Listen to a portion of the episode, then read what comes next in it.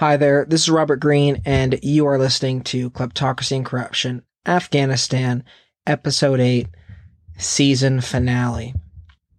So that's right, everyone. Welcome back to Kleptocracy and Corruption. I'm very excited for you to join me for this season's final episode, and I can't wait to get into some of the big topics we have been thinking about this season thus far. So in this episode, we're going to talk about a couple big ideas that have been with us for a while, such as why was success even a possibility from the start when the United States went to Afghanistan?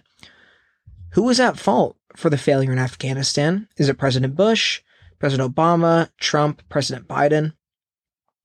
Or is it a collective failure among them? Lastly, I'm going to touch on the events of August 2021, and then we're going to look at the current situation in Afghanistan. So, inevitable failure.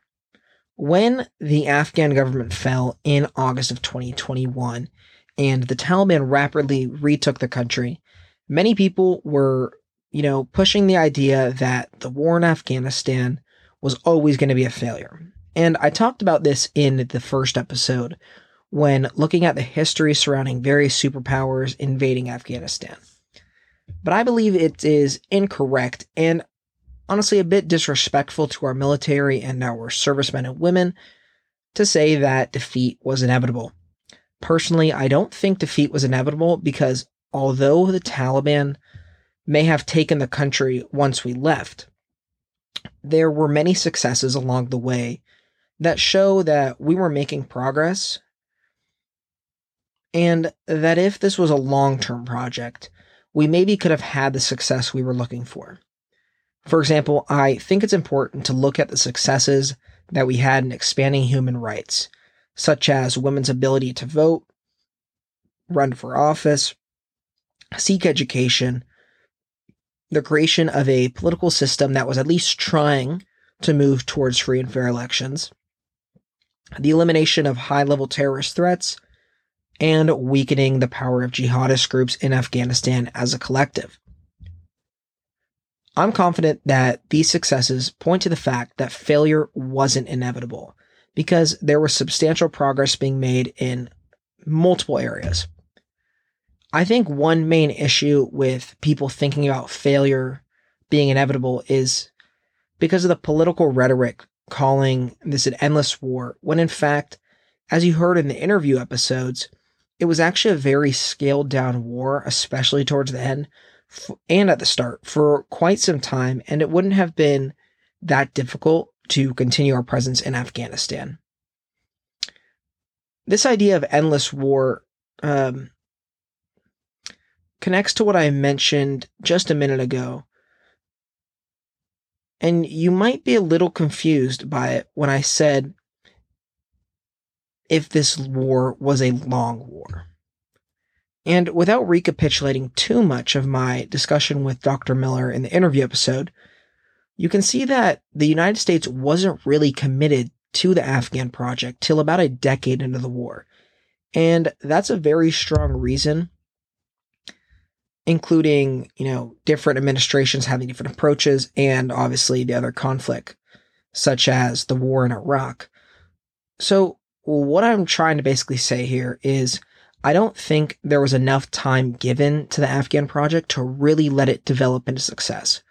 For example, when we really look at who's at fault for this failure, we can see that the level of commitment was just never there. First off, we have President Bush with a small footprint approach, which never really fully committed to being in Afghanistan. Then we obviously have President Obama's approach, which was a surge, but obviously setting a hard deadline to leave just a couple years later. And then we have the Trump era, which really didn't have much concrete policy to go off of, which seems to be a trend with that administration, but that's a whole other podcast.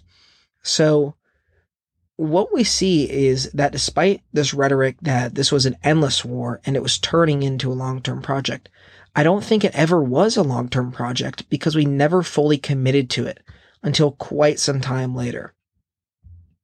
We really only didn't commit till after being there for about a decade. So it seems we didn't give it enough time and effort, in my opinion. So this leads to the idea of, should we have never gone to Afghanistan in the first place? Should we have left earlier? Or should we still be in Afghanistan? I'm a proponent of that. I don't think we should have left Afghanistan. This may be a controversial opinion, but I really believe that we owed it to the Afghan people and to the region to have stayed in Afghanistan and continue this project for at least another decade or a couple decades. Substantial and institutional change doesn't just happen overnight. If we look at history and we look at nations that evolved into functioning democracies, the process never happened in just a decade, but happened over multiple decades or even a century or more for many nations. So when people say that failure was inevitable, I would only say long-term change was bound to fail unless we would have been realistic and realize we needed to commit to being in Afghanistan for decades and to see that change through. If you look at any rebuilding project that has been undertaken by the United States, such as in Germany or Japan post-World War II, obviously these are different cases because they were already developed countries.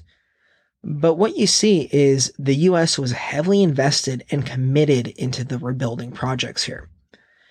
And what is one thing that both of these projects have in common? The United States still has a large military and political presence in both countries. And it's been 80 years since we started that process. So basically, what I'm trying to get at with that long-winded explanation is that, first off, I don't think failure was inevitable.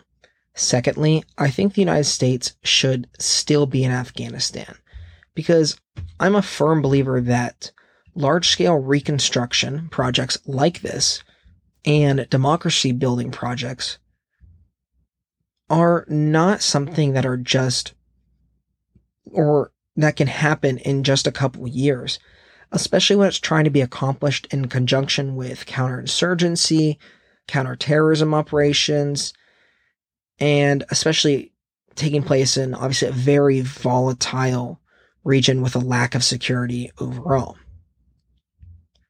So I briefly touched on who's at fault for this failure. I would say that President Bush, Obama, Trump are all to blame for this failure, and for various reasons that I think are quite clear throughout the analysis of their policies that I've talked about throughout this podcast series. Some listeners may be asking why I haven't said that I think President Biden is part of this failure. He has been blamed for much of what has happened in Afghanistan because he was the one that pulled the troops out. But I think due to the political climate and the policies and actions that his predecessors have undertaken, I believe that President Biden was really in a no-win situation, because the rhetoric of the endless war had been so entrenched in the American psyche. I think President Biden recognized that he had to pull the troops out or risk large-scale consequences for going against the American people's wishes. Let's face it. The American people like to be highly critical of their government, especially their president. And many people would be acting the same way they are now to the withdrawal from Afghanistan if President Biden would have announced that the United States was staying in Afghanistan for the substantial future. One of the reasons there was such an inflammatory response from the public is that many people weren't paying attention or really didn't care what was going on in Afghanistan until President Biden pulled the troops out. This represents a fundamental point about this entire war in general, which is that many people only started to have an opinion on it when it got into the mainstream media and the news after the withdrawal and the subsequent Taliban takeover. Ultimately, I think we need to cut President Biden some slack, because I think it's quite clear that he was in a no-win situation. If he would have kept the troops in Afghanistan, the American people would have been angry. And if he took the route that he obviously did with withdrawing from Afghanistan, the public would still be angry. So that brings us to the current situation. We know what happened in August of 2021. The United States pulled its troops out of Afghanistan, which resulted in the rapid takeover of the entire country by the Taliban, and the ousting and dismantling of both the Afghan government and the Afghan security forces. Obviously, this situation is quite saddening because although the Afghan government was riddled with corruption and a full-fledged kleptocracy, the current radical and oppressive government run by the Taliban continues to trample on the rights of all Afghans. And I think we can hope right now, well, I think all that we can hope right now is that the 20 years of U.S. presence in Afghanistan showed them that moving towards democracy was possible. We have to remember that this is the most democracy this country has ever seen. And it's the most expansive rights that most of its citizens have ever seen as well. So I think we have to hope that through this oppression and through these terrible and dark times for Afghanistan, the people will keep in mind the rights that they had and eventually try to push to resecure those rights, however difficult it may be. Lastly, I thought it might be interesting to look at where some of our major actors in Afghan politics are today. So President Hamid Karzai, who was the acting president after the Taliban was overthrown, and then the president to subsequently serve 2 consecutive terms, is still in Afghanistan. And he has started to become more involved in Afghan politics once again, and has recently called on the Taliban to allow women and girls to return to education. Next, we have President Ashraf Ghani.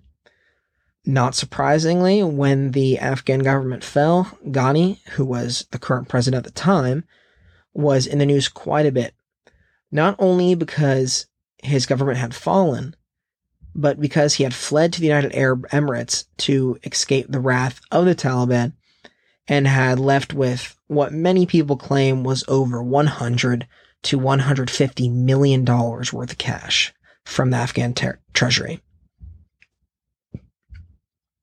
So this only fuels people's speculation of just how corrupt the government was. And in the current situation, Ghani has not been very outspoken about the Afghan situation from what I can tell. And I'm pretty sure he still resides in the United Arab Emirates today. Then we come to Abdullah Abdullah, who was the main rival to both Hamid Karzai and Ashraf Ghani. He continues to live in the capital of Kabul and continues to be pretty outspoken, especially with what he thinks led to the failure of the Afghan government. He points to many of the same things that myself and other critics of the Afghan government agree with, and that is widespread corruption.